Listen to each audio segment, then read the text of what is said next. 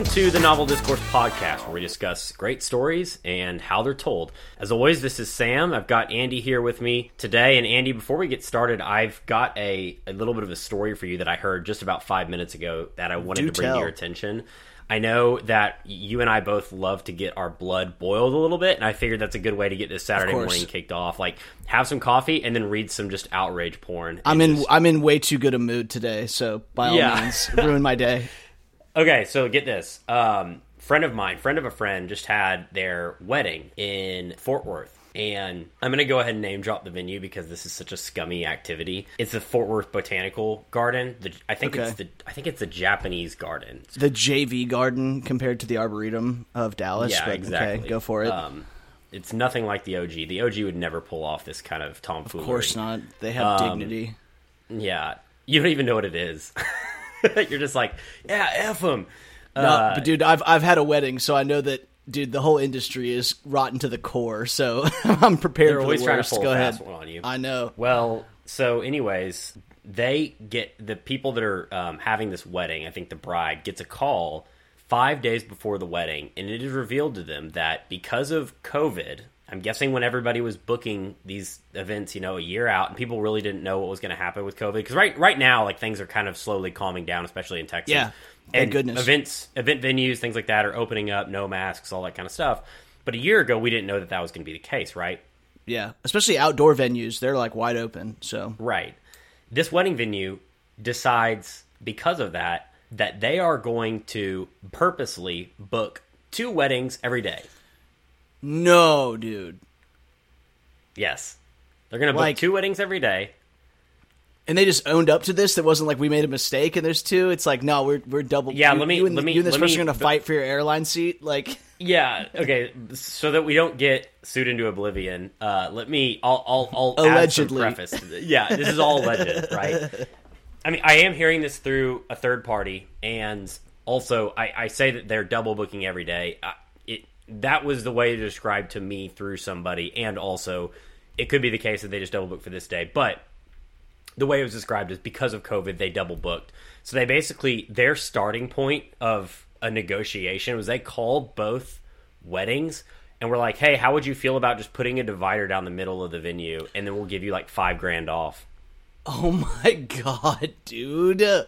Five days before the wedding, like I I mean, I don't know how your wife was when you were planning the wedding. Dude, I, I think there would have been violence around this event if this had happened f- within a week of my wedding. Are you kidding? Like oh My wife was they- super calm relative, but like compared to how most people are around their wedding, I would have same. probably I would have lost my mind because Especially for what you're paying, dude. Like for the price you Right. pay, like five grand off. I'm sure that I'm sure this venue's not cheap. It's probably like twenty. So like, yeah, now I'm gonna pay fifteen grand for half. I mean, you don't even get half the value. It's worth twenty you can like hear, you can hear the other band and you can hear the other people laughing and like if you were trying to give a speech and they're like dancing it's just there's so many things that You'd have to wrong with it. coordinate almost identical timing. Like you'd have to play both brides would have to march at the same moment for it to not be ruined. Like from a videographer standpoint, like if they're trying to film "Here Comes the Bride," and the other wedding is at a different point in their ceremony, like dude, oh my god, what scumbags! Uh, yeah like imagine if like in the middle of the vows there was hooping and hollering from like 10 feet away by one like one divider. And it says a japanese garden so i imagine they're using like the paper uh walls you know? Like it, it's just super thin but anyways it's just dude just total scumbaggery. Like i understand wanting to like not having days off because it's like any sort of business that runs off of um, occupancy like vacancy is very bad but at the same time like that's why you have direct deposits and stuff Yeah, I was gonna say there's so many other ways to handle that. I, I've told people so right now I'm I'm the best man for a wedding that's coming up this summer for my best friend Ben. Um, Shout out to Ben, and also shout out to everybody else who thinks that you're their best friend. a- absolutely. Uh, I I think most people are relieved to know that I don't. We think just lost I'm all best three friend. of our listeners to this pod. But um, no. So I and obviously like since I had already had a wedding, we had talked a little bit about the process, and I just tell everybody who has a wedding like. The industry is so absurd. It's very. I, I would compare it very one to one to the whole industry around uh, having a child, where they know they have you, like you are over leveraged. They know that you'll say yes to things that you would never say yes to in a normal purchasing situation because you're in this Right. weird emotional state. It's the only thing I can think of where if you arrive to plan any other event in the world and you say, "Hey, my budget is a million dollars," someone might say, like if you were planning a birthday party and you said, "I have a million dollar budget," someone involved might say, like. Oh, okay. Well, that's you know that's a lot. Like uh, we can do X, Y, Z for less than that. There is no amount of money you could take to a wedding planner where they'll say that's too much. They can spend Right. the GDP of an oil producing nation on a wedding if you want to. Like Literally. we've had wedding we had wedding planners telling us like, you know what's really in vogue right now is to uh, give each guest a monogrammed bottle of wine that's been engraved with your names on it. And I was like, wh- who care? Who wants that? And then they were like, how did you propose to your groomsmen? I was like, I texted them and said, "Do you want to be my groomsman?" And they're like, "Okay, well, just so you know, it's really in vogue right now to buy hand carved wood boxes with a gift inside of it that asks them to be your groomsman. It's just like unlimited money holes where you can just like stuff cash. When they say it's in vogue, they that what they mean is that Madonna did it at her wedding. Yeah, or or like. Uh, may, maybe that. Mostly, it's just like that's like me and my job being like, "Hey, just so you know, it's really in vogue right now for customers to spend a hundred grand a month in their cloud infrastructure. That's it's it's really hot right now. It's going crazy. People love spending six figures. It's in vogue Like- to give me a fifty fifty thousand dollar raise right now. Yeah, like what is going on here? So, yeah, it's an absurd industry in general because they again they just know they have you. It's also a weird thing. I've had a lot of discussions with my mom about this because she is you know she officiates weddings. She's a she's a pastor, and so she's been to literally hundreds of weddings.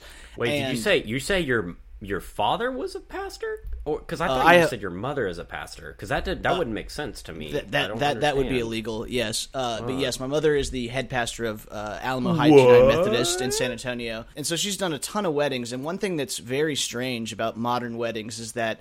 Like even in, as late as like the 70s and 80s, the expectation of a wedding was very much in line with the socioeconomic status of the couple or the families. So like people going to a normal middle or upper middle class wedding would expect like hors d'oeuvres and drinks and cake and dancing. And so you'd like get married at a church and you'd go to the, like a community center or a country club maybe and have punch or, or drinks and dance and eat cake. It was considered something that like the Rockefellers did to feed like have a sit down dinner for hundreds of people. Like that was way outside the bounds of what normal people expected. Now in the age of social media and like every wedding has a hashtag, the expectation has become like everyone's going to have one of these like $50,000 weddings and I've seen people go into debt in order to have one of these weddings and it's so absurd and the the industry around weddings, all the coordinators and planners and consultants, like they're all getting paid because they're there to like co- they they don't have anything to coordinate. You know, their value goes down, so they have to have like all these moving parts in order to maintain their own existence. So it's crazy, man. I'm so glad I lucked out so hard. I had COVID and the weekend we were going to get married was the snowpocalypse in Texas. So me and my wife got married via FaceTime in my living room, just me and my wife. It was incredibly romantic and a very special story, but I didn't have to spend an absurd amount of money. And I told her from the jump, I, I didn't care about the wedding. I just wanted to be married to her. And it turned out that's all we got. So it worked out. Yeah, there was. I remember in high school, we had one couple from our graduating class that got married right after high school. 18 years old. I think they're still married. One of the parent, one of the sets of parents gave them, you know, a, a really good amount of money at the jump and said, "You can spend this on a on a wedding, or you can spend this to buy your first home." And they spent it Yeah. on their first home, and they just got eloped. Good, dude. And as a high schooler, I remember kind of being like, "Wait, you didn't get married? What? Like, how is that?" Like, it, but but then but now that I look at it, I'm like, man, everybody who makes that decision probably looks back like. 10 years and they probably realize they made the right decision. You might wish that you had some sort of a party, but at the end of the day, that is the like the smart decision, I guess. One, there's a whole reality show on Netflix about that, where they have people that have like ten thousand dollars to their name, and it's like, do you want a ten thousand dollar wedding or do you want ten thousand dollars? Yeah, it's called like marriage or mortgage or something of that nature. Yeah, exactly. No free And I'll- ads, but and and I'll say this: my mom has told me over and over again that it actually harms your marriage long term if you make that call. That to start your marriage as this kind of insane fantasy Kim Kardashian version of your lifestyle and like go on the twenty thousand dollar honeymoon, and then you have to come back and live your real life, and you've put yourself under financial strain, which is like the source of 87% of marital stress in my appear- in my opinion. Like fighting over money is what really puts real strain on relationships and so i think yeah I, I agree with you. I think that like that's something that's romantic when you're young but like every older person will be like don't do that. My parents got married super young. My mom was 21 my dad was 23 and since the day i was born my parents were like do not get married young. Like if, if they love you they'll love you when you're 30 and you can afford it.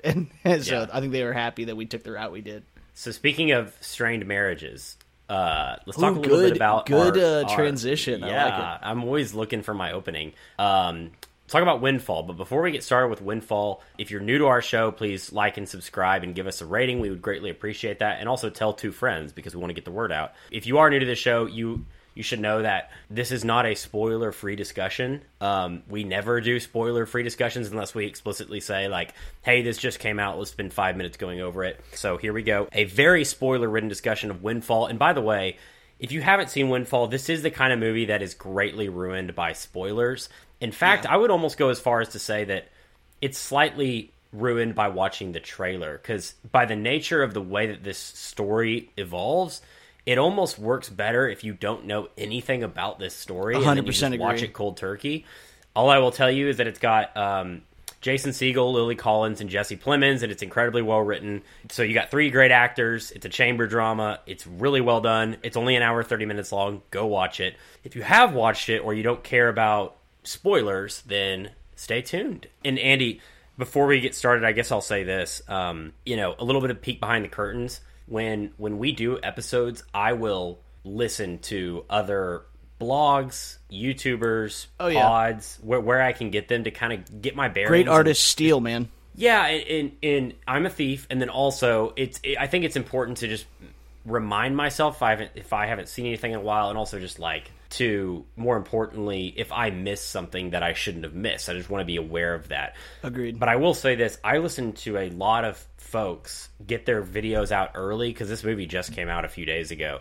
A lot of people didn't like it; like they they considered it very middle of the pack or below middle of the pack, and I disagree with them. I think they were coming from a a wrong perspective. I think they they didn't understand what this film is going for. It's a Hitchcockian slow burn. Again, I call it a chamber and drama super or and super piece. minimalist, man. Like they weren't, they didn't even give the characters names. I do think it's it's fair to say that if this film did not have the cast it does, it wouldn't be nearly as good. Like so much of the weight here is carried by the body language, the emotional weight of the performances that are put on display here. If this was three nobodies, I, I, I probably wouldn't think it was as good as I do think it is. But you do have Well, they let the actors breathe a lot. There was Oh, the yeah, dialogue for sure. You could tell that they probably had some very blank dialogue on the script. I'd love to get a hold of the script because they definitely let them freewheel a little bit in their deliveries and the the discussions they had. Again, because this is a chamber drama, it's almost all dialogue and it all takes place in one house and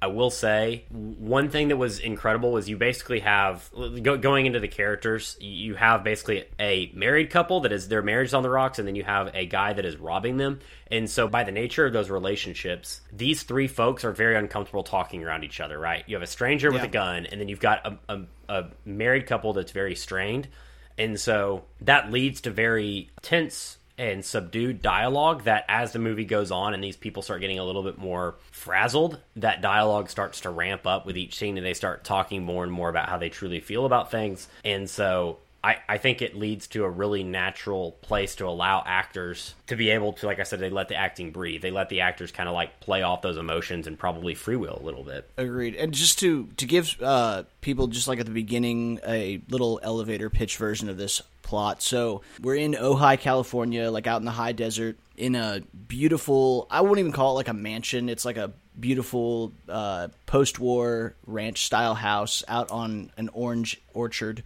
and we see Jason Segel's character, the robber. We don't know he's a robber yet.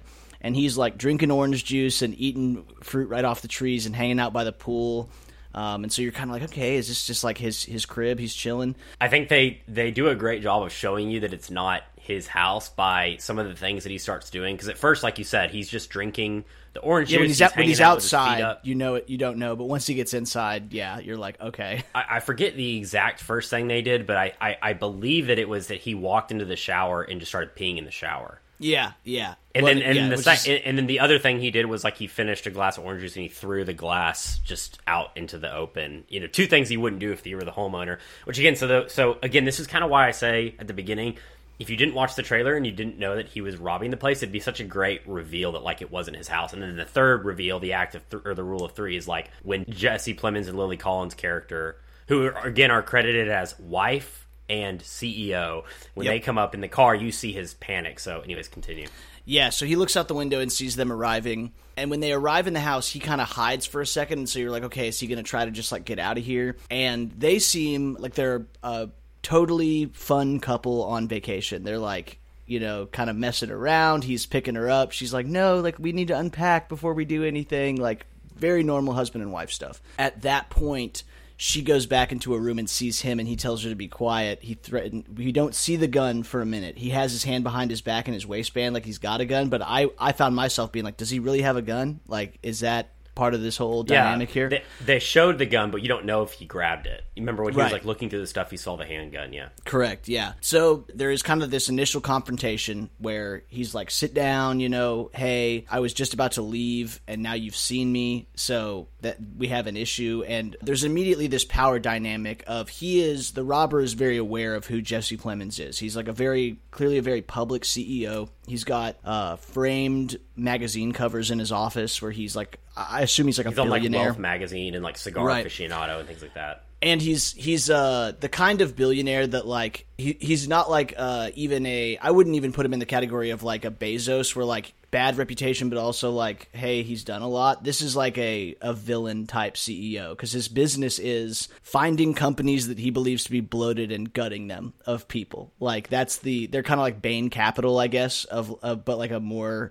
uh, they use an algorithm to do it, and so his business is effectively firing people, like professionally. he fires people in large numbers at a huge scale, and so they begin to have this weird kind of tete-a-tete where they're he wants to get out of here. He was just about to leave with like the I think he had like five grand that he had found in the house. And Jesse Plemons, who shout out to Jesse Plemons, you know, Dallas native, Texas Tech distance learning student. So I'm going to count him as a Texas Tech uh, alum with us. Yeah, he's a, Um, he's a, actually a huge Texas Tech fan by proxy. Even if he doesn't want, like Texas Tech, he does now. I'm going to count him as a Texas Tech alum. I'm going to go ahead and just claim that.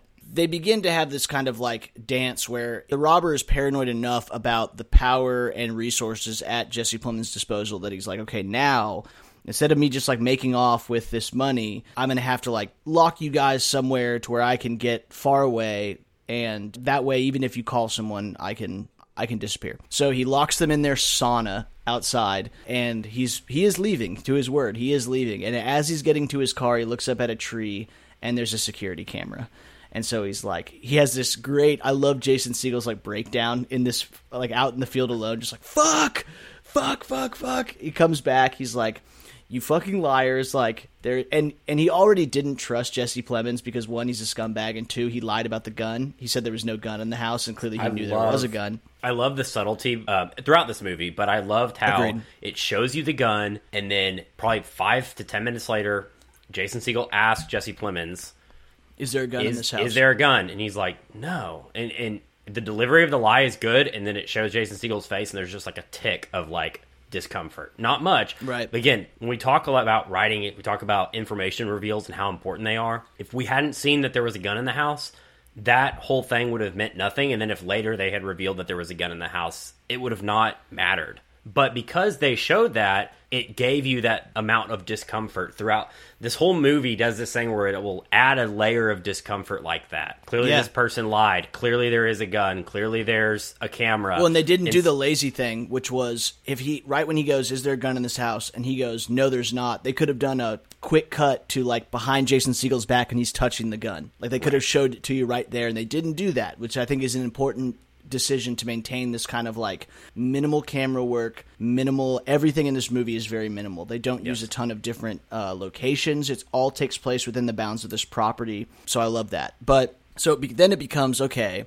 Now I'm going to have to like truly get away, like leave the country, and this is the first time that Jesse Plemons like kind of true inner self, the mask slips a little bit, and he starts to like reveal the kind of guy he is because Jason Segel is like talking about amounts of money that he can like you know extort effectively from this guy, and Jesse Plemons starts to kind of mock his lack of knowledge about like how much money you would need for a certain amount of time, and also like the logistics of getting his hands on that kind of money. I, I, I love the line where he's like, "That's not nearly," referring to the amount of money that Jason Segel asked for, which I think was first was like one hundred fifty thousand dollars.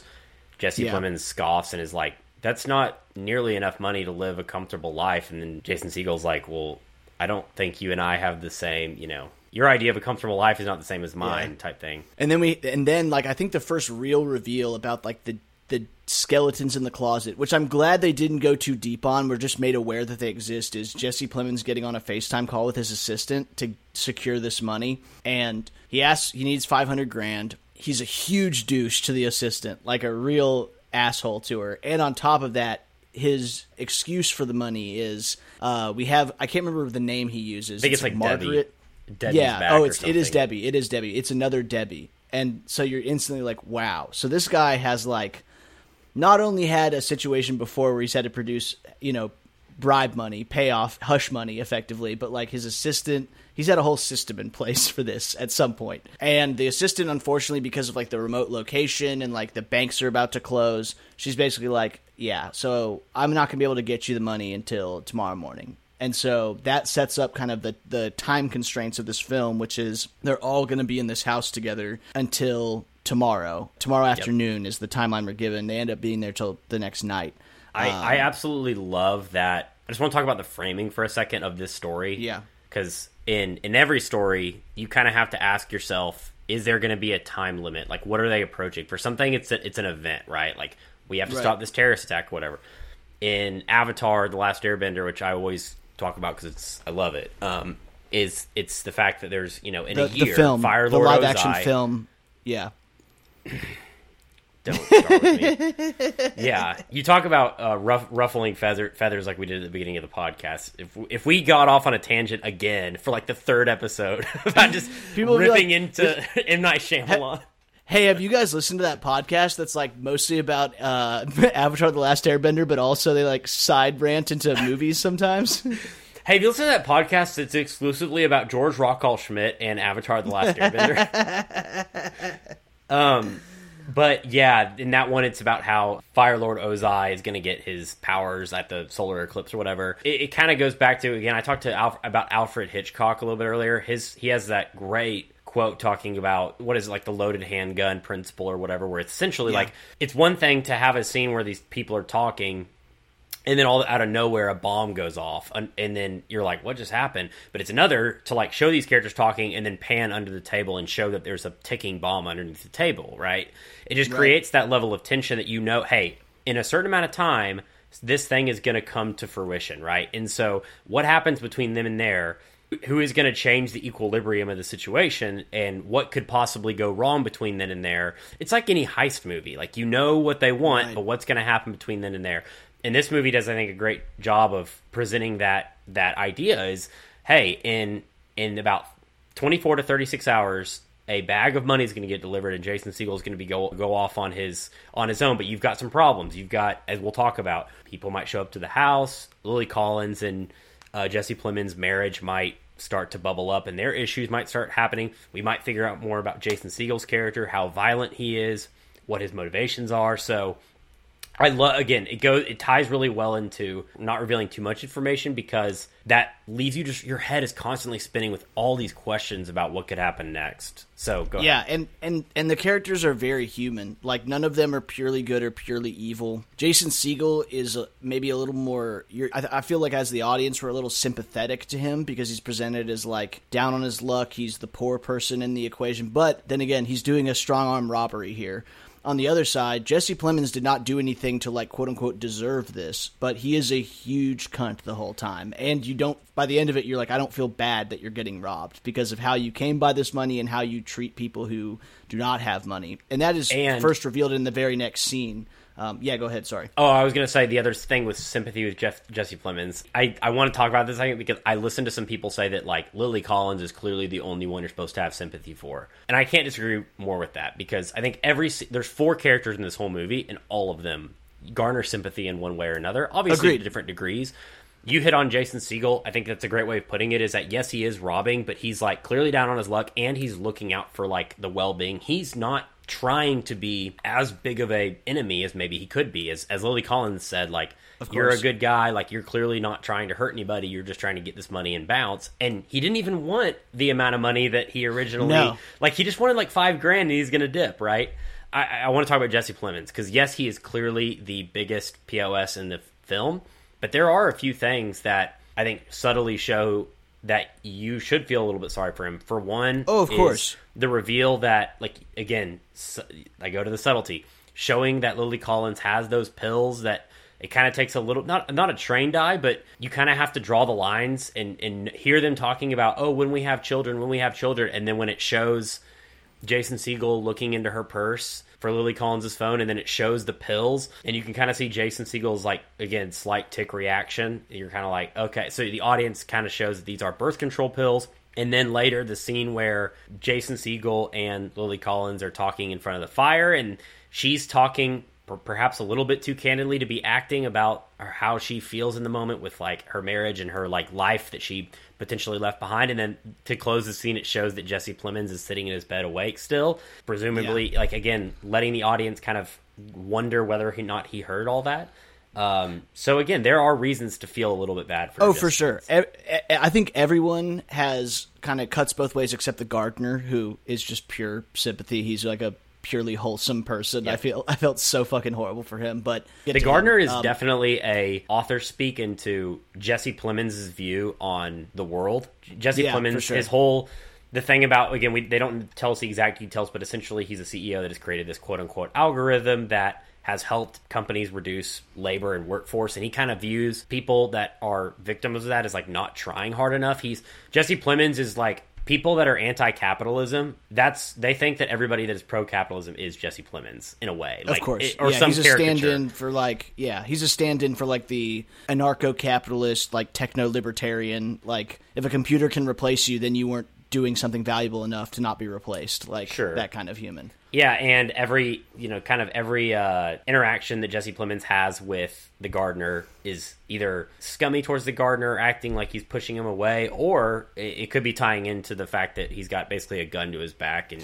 Yeah, I, I took know. it more that direction because then when they get back and well, we'll get to that. I don't want to go too far ahead because this next conversation they have I think is really crucial, which is they go out by the pool. The three of them are just sitting there and they attempt some degree of small talk because they're like, we're gonna have to kill all this time. Jason Segel starts kind of asking first date questions, I guess, like what do you do, where are you from, kind of thing and Lily Collins is explaining how she uh, she kind of defends her existence, I guess, because he Jason Segel clearly paints them both with the same brush. That like, you know, you've you you're a parasite. You've effectively like enabled the destruction of tons of lives by destroying people's careers, and then you know the wife, you're just along for the ride. You just you know he's doing all that, he's doing the evil, and you're buying handbags with the the blood money, Right. And she's like, no, you know, I'm in charge of our foundation. I've been building hospitals and schools for underprivileged populations, all this stuff. And she clearly feels really passionately about that. And this is where the, the complexity of the children issue comes in because she's like, yeah, you know, I'm really involved. I'm, you know, the coordinator of all this stuff. I'm going to be doing that till the day I'm dead. And then he's, and then Jesse Plemons which I almost feel like if I was in the presence of like a robber, I would not have said this comment because I'm just like I don't care what this guy's impression of me is. But Jesse Plemons like, well, that's not really true, babe. I mean, you're gonna you're gonna take a step back and you know not really be involved once you're once gonna be the an advisor role once the kid. Yeah, Yeah, and I was just like, dude, why say that? Like, what's, what? Who cares what this robber thinks about your wife's career? Like, just say as little as possible to this dude. But it felt like he just really needed to un, like cut his wife's knees out from under her while she's like talking about what she's passionate about. And then that's when you kind of see the complexity of having children for her, which is that she, I don't think she's against the concept of motherhood, but she's against the concept of motherhood insofar as how Jesse Plemons views motherhood, which is like, yeah, once you pop out a baby, I need you barefoot in the kitchen, effectively. Like, yeah. and, um, and subtle so- foreshadowing there is when she's describing her uh, career to Jason Segel, and he kind of she kind of starts rambling about all that she's done and defending herself. Jason Segel's just interrupting her, and so later in the movie, when you start wondering, are they are they kind of does the robber have a heart of gold secretly? Does she does he care about Lily? Does he care about people? You kind of go back to that, and, and, and you're like, oh, okay. Like even when she was spilling her heart, he didn't really care. So, anyways, Oh yeah, continue. for sure. And so I think that uh, this is, and then Jesse Plemons kind of as they walk back to the house, Jesse Plemons begins kind of revealing his. I think what before you go to that, the uh, tattoo, you got to hit on the tattoo. It's like the most important part of the scene. Yeah, so she uh she had a tattoo and it clearly was meaningful to her. And then again, yet again, another comment that I just do not understand making in the presence of anyone other than like like if my wife had a tattoo and I truly hated it, which I can't imagine marrying someone and having that issue and not having communicated about it before, but Yeah. despite that, Jesse Plemons needs yet again to like dunk on her in the presence of a stranger and is like, "That was the ugliest tattoo I've ever seen." And he, she was like, "Yeah, you've you've mentioned that." And he's like, kind of chuckling about it, and even Jason Segel's like, "Yikes!" like, Yeah, wow, Jesse uncomfortable. Plemons just shows like a total lack of awareness. That's kind of his mo. I think there are there is a lot of that among incredibly powerful people that most people do are like kind of fear in most of their this in most settings that someone like Jesse Plemons exists in. He can say whatever he wants. Like no one's going to be like, "Hey man, quit it." You know what I mean? He's like the the alpha in every situation. Uh, in I, I, I've heard life. that about not every billionaire, but I've heard that specifically a lot about Jeff Bezos. Oh, I I 100% believe it. I mean, that that just makes like tons of sense. telling people to their face, like, "Well, that's a shitty idea," and then like walking away. Yeah, yeah, and and I mean, and I'll say this: I you know I recently went through the Amazon interview process, and one of their like leadership principles is like this like radical honesty about you know it, smart people are often right is one of their like core values. So the idea of being like almost mean about the idea of like no, we're not going to like, you know, kid gloves ideas that we don't agree with is built into their DNA. So that that makes total sense. But and so I think what's set up is this kind of dichotomy of two people both of which have their good and bad points in Jesse Plemons and Jason Segel. They're the, kind of these two polar opposite people from an, a socioeconomic perspective, and each one views the other as like a parasitic, like the root of problems in the system, right? Like Right. Jesse Plemons views Jason Segel as you don't want to work, you're a bum, you're just looking for a handout, blah blah blah, and kind of painting uh, a poor person with the broad brush you have seen, you know, very rich billionaires paint poor people with, and then Jason Segel similarly painting Jesse Plemons with the broad brush that you'll see people from the other end of the spectrum paint, you know, billionaires is just like lacking, all, completely lacking in empathy completely divorced from reality about the nature of their wealth, the source of their wealth, the value of human beings. And what's funny is that both of the both of their assumptions about those people groups specifically play out to be pretty true about both those characters. Like Jesse Oh, agreed. Plemons really is an 100% agreed. asshole, and Jason Segel really is out looking for a handout. Oh, se. absolutely. Um, and so then we get this. Uh, this this then kind of coalesces into this uh, campfire scene where they're going to have to spend the night. Jason Segel's decided he's going to stay up all night, so he's going to be at, in this campfire, and then each of them are going to sleep in separate rooms. I was again, and, and I, I hate to just keep dunking on Jesse's character. I, I know he was written intentionally to be. If I'm in a situation where I'm in my home, there's a guy with a gun, he has me and my wife hostage. The idea that I'm going to just like head off into another room and go to sleep with my wife alone. You know what I mean? Like I my protective instincts would just not allow for that. I would be at the window of that room watching to make sure she's okay until Yeah. I was 100% sure that was the case. But like you mentioned earlier, this turns into this scene where uh, she can't sleep. She comes out to the fire. She takes a beer from him. She kind of, you know, waxes poetic about the the underlying tension in their marriage. And the robber is almost kind of again just like sending the message that like, yeah, I don't really care. Like he seems like a dick. Don't get me wrong, and that's why I don't really feel bad about this. But like, I don't particularly, you know, have sympathy for you either. So you know, cool. And he won't give away any information about his. He own. says you're not a victim, which is true. Yeah. She's just Yeah, kind of going through like a midlife crisis, and he's like, okay, but you don't have any real like tangible problems. You just uh, you have exactly problems. for sure and so they wake up the next morning and this is where like the tension and the drama i guess really wrap rack up is the as they're kind of sitting around they're just waiting for you know they assume this money's going to show up in the afternoon and then he'll be gone.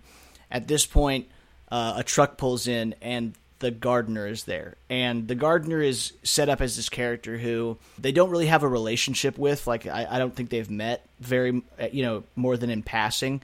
They're not at this house very often so he takes care of the grounds all the time without ever seeing them. And so he sees that their car is there and he immediately comes and knocks at the door and there's this like tense scene where they're all in in the house and jason segel's basically like we're all just going to sit here and let him knock you know let him let him tire himself out. But he won't because he's really really proud of the work he's done with these planters and the, the gardens around the house. And so you have this incredibly tense and awkward scene where he wants to walk them out into the garden to show his handiwork that he's so proud of he wants Jesse Plemons to sign off on planting this big oak tree as the central feature of the yard. And he gives him the drawing, and Jesse Plemons, uh, in an attempt to, you know, which I, I can't blame the guy for trying this, he writes call 911 instead of his signature.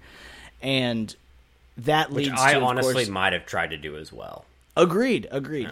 Uh, it ends, but that ends up with the gardener being, uh, you know, pulled into the hostage situation as well. So now there's three hostages and one guy with a gun. I love And- that scene. Jason Segel is watching the gardener when Jesse Plemons is writing something on the piece of paper. Segel is like, "Hey, let's let's go. We got to go inside." Like trying to corral everybody, give the paper back to the gardener. Like really does not want that to happen because he understands what could happen. And then watching through the window, it's showing the gardener kind of like looking at his orchard set up, and then you look down at the piece of paper, and you can see him squint at the paper, and then kind of look around the house. I- I gotta- a I got- fast walk. That's such a great. That's such a well directed scene. It, it was great. I gotta like. I'm not talking shit about the gardener, but man, you got to play it way cooler than that, dude. Oh, 100%, You got to play it yeah. way. You, you gave that thing. shit away from a thousand miles away. Like if I look down at a piece of paper and it says "call 911," you got to put that so shit in your pocket and act super chill. Like yeah.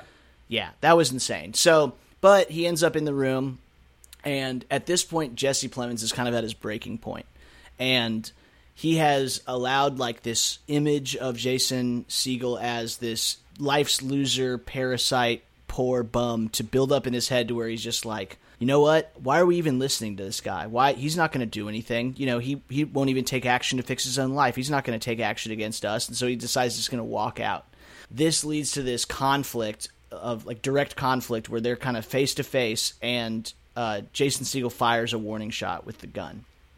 And Which, by the way, when, when he's pe- when he's po- pointing the gun at Jesse Plemons, I've seen enough movies like Burn After Reading and The Departed where I know that it's not out of the realm of possibility that somebody's head just gets blown off right in front of me, right? So I, I was, and they did such a good job in this movie of setting up the tension to where I think most people watching it truly don't know what what Jason Segel is going to do.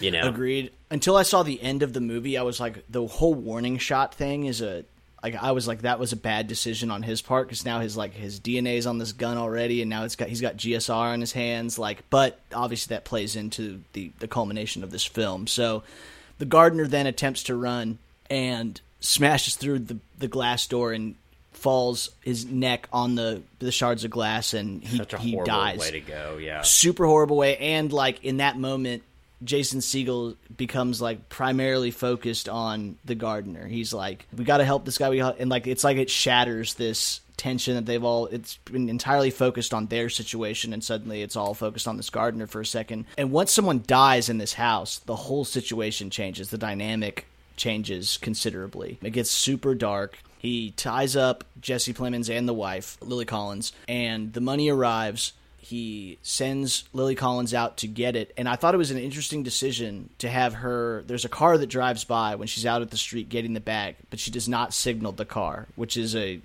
You'd think like that's you know almost impossible to keep yourself from doing in that moment. Like you're like Yeah. I gotta get help, but she goes back in. Jason Segel is then distracted by, and this is the culminating scene of the film. He's distracted by the money. he's about to walk out, and then he stops what he's doing because he hears the moaning from Plemons, and he goes over and he feels the need to just like lecture Jesse Plemons before he leaves, and that's what allows. Yeah, he he gives him this Collins speech to- that's basically like because Jesse Plemons had said earlier, like you know, you're doing this because you wanted to know what it felt like to be me. Like you wanted to live my life. That's why you're in my house, you know, drinking my orange juice, t- you know, touching my shit. He admits to that in this moment. He's like, I did want to know, you know, how the other side lived, and I wanted you to turn out to be good because then it would make sense. Like if you turned out to be a good person who's just really smart, like this would all seem so much more fair and okay. And yes, the distraction of that kind of culminating conflict allows for Lily Collins to beat him to death with a statue.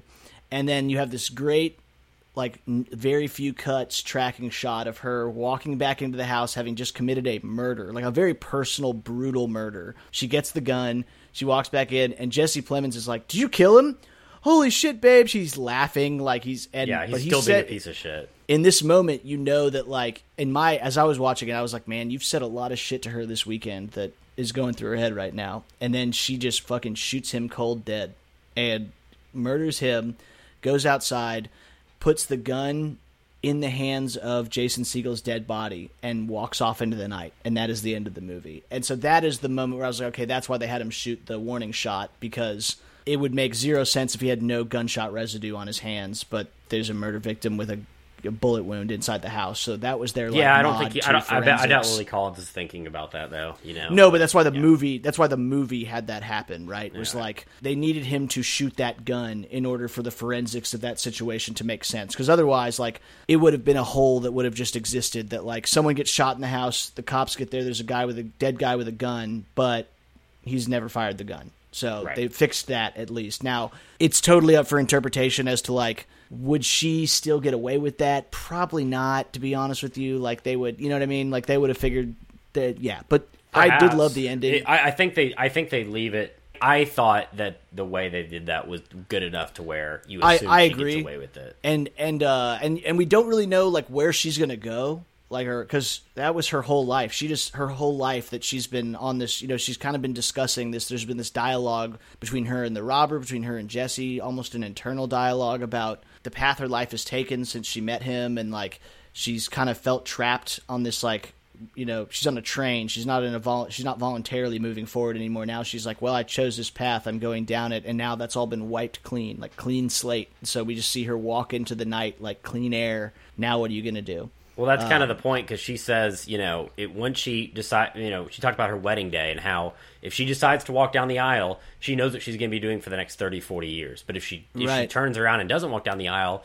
she doesn't know what's going to happen next, but at least it's hers. And that's the decision that she made at the end of the film. Remember, and and and it's funny that she keeps looking down at her feet, and it's kind of the same. It goes back to the, her discussion about the wedding when she looked, and she even said talking about her wedding.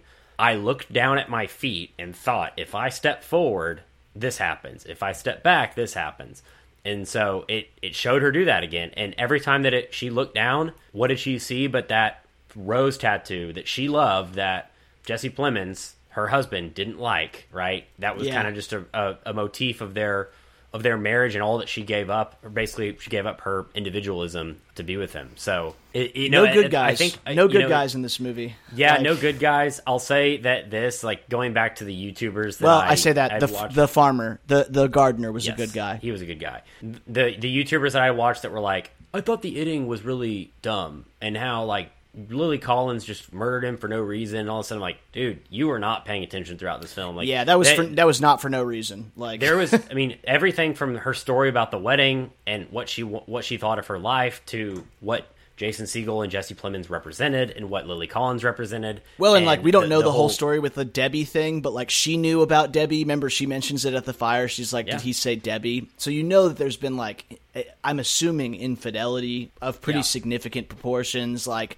yeah, there's it there's wasn't a baggage there that random ending. It was not a random ending No. at all. It was No. very well. I mean, but it, but at the same time, it left me. I didn't see it, but then as it was happening, I was like, "This makes a lot of sense." Um, Agreed. Do you think that everyone got what they deserved? I don't think anybody got what they deserved per se. Like, I mean, even Jason Segel's character, like, did he deserve to die? Uh, No, maybe. no. I, mean, I, I, more so than more so than the other people.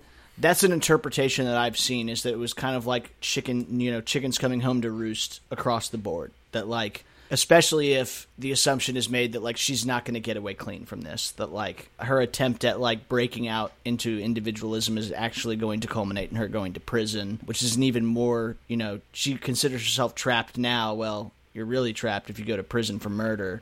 Um, Yeah, given how this movie was directed by, I think his name is Chris McDowell, which, by the way, he's uh, Lily Collins' husband in real life. Um, oh it's charlie mcdowell yeah Charlie No way. McDowell, sorry. Who, by the way, his mom was the mom in Step Brothers. Uh, she That's so in a ton of funny. Yeah, but um, I think that the way that they directed this film, where if they wanted you to think something, if they everything that they wanted you to know, they would tell you, and everything they didn't want you to know, they wouldn't tell you. So part of me thinks that if Lily Collins like left a piece of evidence at the crime scene, they would have they would have showed that. I think, but Yeah, That's yeah, my that's thought. fair. I I loved that. I love that it had enough room for this kind of discussion. You know what I mean? Like Yep. the minimalist approach to the movie, the like you mentioned, the lightweight dialogue as far as like leaving so much breathing room for the actors. I, I, I think we, we lack that a lot in modern movies, especially this kind of movie that ends up on Netflix, like the kind of movie that they see at a film festival and then purchase. Like so many of those movies that I've watched like that are they take zero artistic liberty, like there's no risks taken, and there's a lot of risk taken in making a movie like oh dude that is that or like Seven Underground, like that is the kind of movie that gets watched by a bajillion people, so I don't blame them for making it at all. But it just takes zero risk. You can you can skip like ten minute chunks of the movie and not miss anything. Like it doesn't subtract. You have to watch every frame of this movie right from the beginning, dude. Like the opening shots of this movie that are just like effectively establishing shots of the orchard and the house with the very like subtle score underneath it that sounds kind of like an old movie. I would compare it to like the opening frames of like uh, Hail Caesar. You know, it's, it looked like an old Hollywood movie with the script that they chose, like the text style that they chose for the opening credits. I loved the whole thing. I love Um, the. Speaking of opening, the opening credits in a lot of old films, they would just have a a drawing or a painting of a landscape, and they would just be like, you know, Humphrey Bogart and Natalie Yeah, Wood, exactly. starring, and then Exactly. and then it'll like have the title in like cursive with the quotes around it, you know, starring in Windfall, and it will just like play a song and show all of the credits with one shot for like two minutes, and then it'll like the screen will kind of like fade to black, and then it will f- come back, and it will be like the first scene. They basically did that. yeah. yeah, Yeah, So I agreed. I, I, that was really loved cool. that. Uh, a movie I would compare this to if if people who are listening to this liked this movie. There's a great movie that I don't think anyone watched except me. It's called Mass, um, and it came out in 2021. It's another chamber drama focused around exclusively about the kind of heavy, a heavyweight performance by several uh, people in an ensemble cast. It's got Martha Plimpton, Jason Isaacs, Reed Birney, and Ann Dowd, and it is the story of a. Um, I'm not going to go into a huge description of this movie, so I apologize, but it's like uh, just to give you an idea of what it is. It is. Uh, it's 10 years after a school shooting took place, and it's the parents of one of the victims and the parents of the shooter who committed suicide during the shooting. So both kids are dead. Um, meeting in the basement of a local church to like find closure by having a conversation with one another. Yeah. 10 years after this traumatic event. And through just like them being in this room, super amazing like performances by these actors and kind of like again the using like subtle body language cues dialogue decisions we start to learn a little bit more about the family dynamics of both of these households and like why you know each one found themselves in this situation very similar set of dynamics involved that I, I saw in Windfall, and I loved it. It was it, obviously it's not a fun movie; it's a heavy movie. But again, if you like kind of that chamber drama, high pressure boiler room type feel, uh, it's another great piece of art. And I came away from Windfall being like, this was amazing. I did need to watch something afterwards, kind of as a palate cleanse, because it's not a fun. I didn't find Windfall fun. You know what I mean? Like it did not leave me feeling good because I was Yeah. just like, oh man, like Jesse sucked. Jason Segel's a piece of shit. Lily killed someone. Like no one, and the and the gardener's dead. Like everyone had a bad outcome. So yeah, a, a few other things that I think were good artistic decisions that to me didn't make it feel quite as dark was 90% of the movie was in the daylight and it was like perfect weather Yeah. outside. And the one time that it was dark outside, they had the campfire and and then when they weren't having the campfire, they were watching the Three Amigos, which by the way, kind of another good thing that they decided to do is when they're doing the comedy scenes in Three Amigos and Lily Collins is laughing and Jason Segel is laughing and then Jesse Plemons is kind of watching them laugh. So again, Yeah. it kind of adds to the idea that like you as the audience are wondering like is Lily Collins and Jason Segel like again you don't know their backgrounds so you're like do they know each other do they Yeah. do, are they like Are they starting are, to fall in are they love? hitting it off? Yeah, I was like, is there going to like- be a weird like triangle here? yeah so Um, again it just adds to like not revealing information throughout it uh, leads the audience to wonder these things for themselves and try to connect the dots throughout the film which i think if they would have had too much information you know like a movie, you know even though the genres are different like something like red notice where they like sit there and explain things for five minutes and then That movie action sucks explain so things much, for five dude. minutes like if That you would have had sucks so that, it would have ruined this film. So one one more thing about the mood I was gonna say was there was also little bits of brevity with almost uh, like dark comedy. You know, like when when Jason Segel comes back after realizing that there's a camera and he's trying to find Lily Collins and Jesse Plemons and he finds them in the orchard and he's chasing Jesse Plemons who's really slow.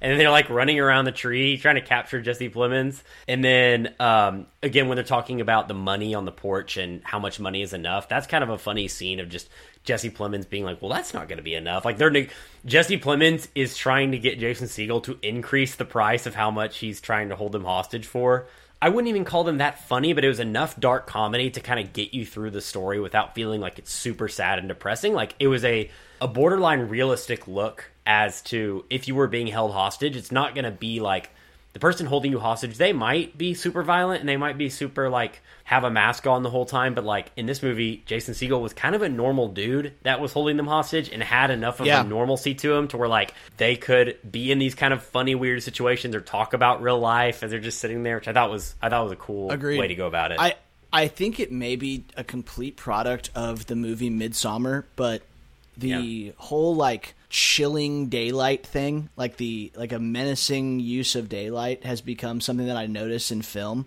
Um, and I think it was very intentional that they like set this movie in like a beautiful sunny location, like you mentioned, with perfect weather, and yet something like uncomfortable is happening in the dichotomy and like the setting those uh, kind of setting that dichotomy up. Um, which side note, we should do an entire episode on Midsommar because that is just like I hate horror movies. I'm a huge wuss when it comes to them, and that is like such a masterclass on how to create like amazing horror without like getting super gross and et cetera, et cetera. But Yeah. again, another movie that used you know there is no nighttime in Midsommar. It's all gorgeous Scandinavian countryside, like perfect weather, and yet it is And horrible truly terrifying. happens. Yeah. yeah, exactly. So yeah, like similar similar d- dynamic here, where it's like they're sitting in like what anyone would probably describe as like a near perfect environment, and yet something truly uncomfortable is happening, and more uncomfort is coming out through the as the situation kind of unfolds. one more quasi deep thing that I that I made I have to get off my chest when we talked about the gardener.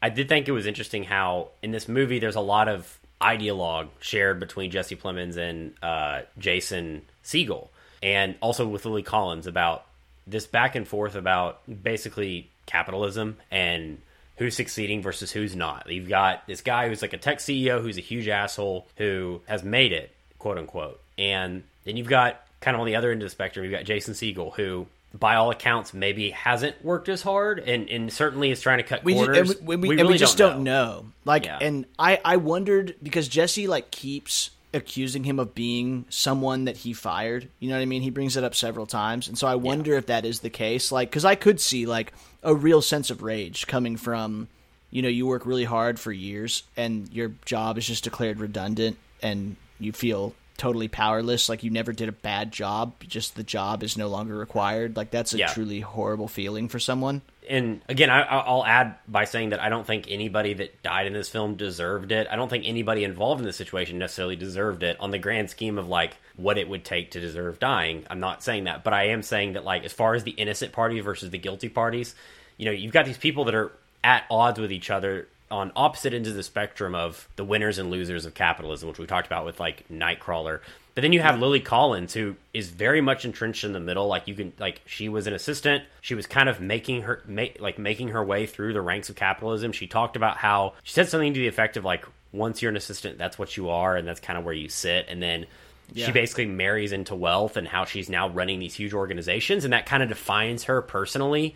So she's not necessarily as far into on that spectrum as Jesse Plemons, but she also kind of respects what Jason Segel's doing and like his freedom. She talks about that. So Lily Collins is constantly being strained between like part of her is benefiting off of the Jesse Plemons stuff, but then also she kind of wants to be a little bit more like Jesse or uh, Jason Segel. But the one person, the one quote unquote innocent person in this whole story is you know that that perishes is not the capitalist who's made it and it's not the guy who got stomped under the foot of capitalism but is trying to cut corners it's the guy who's working his ass off in the system and Yep. hasn't quote unquote made it yet it's the gardener and the gardener Yep. if i if i were to ask um the writers which is it's kind of the people who started it and produced it also helped write it but charlie mcdowell directed it if i asked charlie mcdowell hey correct me if i'm wrong here but i think one of the themes is that the people who work hardest in capitalism like often aren't you know it's it's the people who cut corners that make it and then it's the people who are the huge billionaires like they make it but then it's the middle class the people who are working their ass off for their family they're the ones who quote unquote get screwed you'd probably be like Well, yep, it's it's, it's almost like the people. It's almost like the two the two ends of the spectrum are both people that see the the system for what it is, right? Like it's Right. almost like they're both cynical. Like Jason Segel is is representing the people that are like.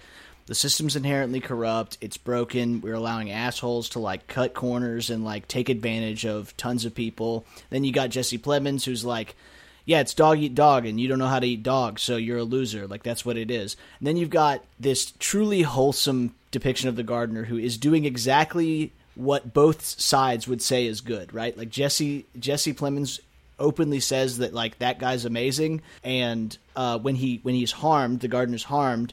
Jason Segel comes to his aid and is like clearly so hurt by him being harmed because he represents this like this is the person that you this is the kind of person you stomp on.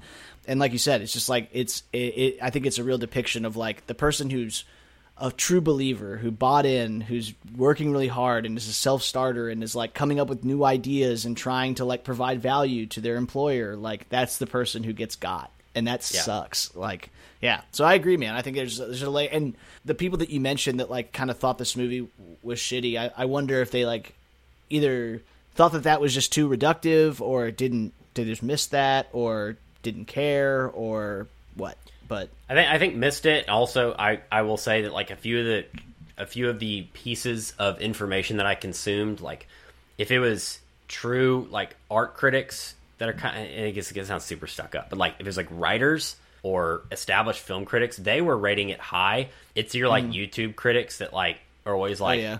Marvel instant reaction. It's like they, they didn't like it, so I'm kind of like, okay, that makes yeah I.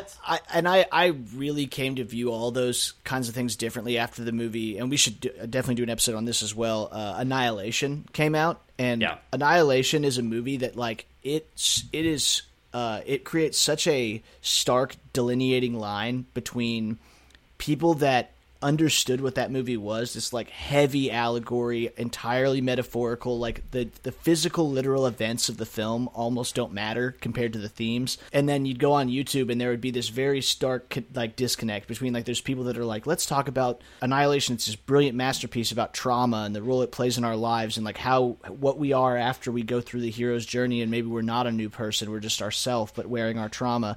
Then you'd have the other side that'd be like the aliens in this movie don't make sense because if their ships do this, then how could their you know what I mean? Like they're like taking everything Yeah. completely scientifically literally, and you're like, yeah, man, that's not really what this movie's about at all. So like, I agree with you. I think there's like you can definitely see it's it, uh, you know it goes back to high school. Like I was the kind of kid in high school, and I it took me years of maturity and you know growing smarter. But we'd we'd read like the Scarlet Letter, and I'd be like, "This book sucks." You know what I mean? Because the events of the book are shitty, and it's only as an adult that you're like, "Oh, there's like stuff happening that's not." On the page that I Right. didn't understand, right? And the context in which it was written, and like, man, I remember my poor English teacher in eighth grade. They tried to get us to read Metamorphosis by Kafka, which is like that's that's, Oh, that's- heavy yeah, for that's like heavy. a an adult. Like That's heavy for me, like- and I'm a writer, and uh, I'm like, agreed, agreed. Uh, And dude, imagine getting me and Webb were in that class together. Imagine like in eighth grade trying to read the Metamorphosis and understand it. like it didn't go well, but Yeah. you know what?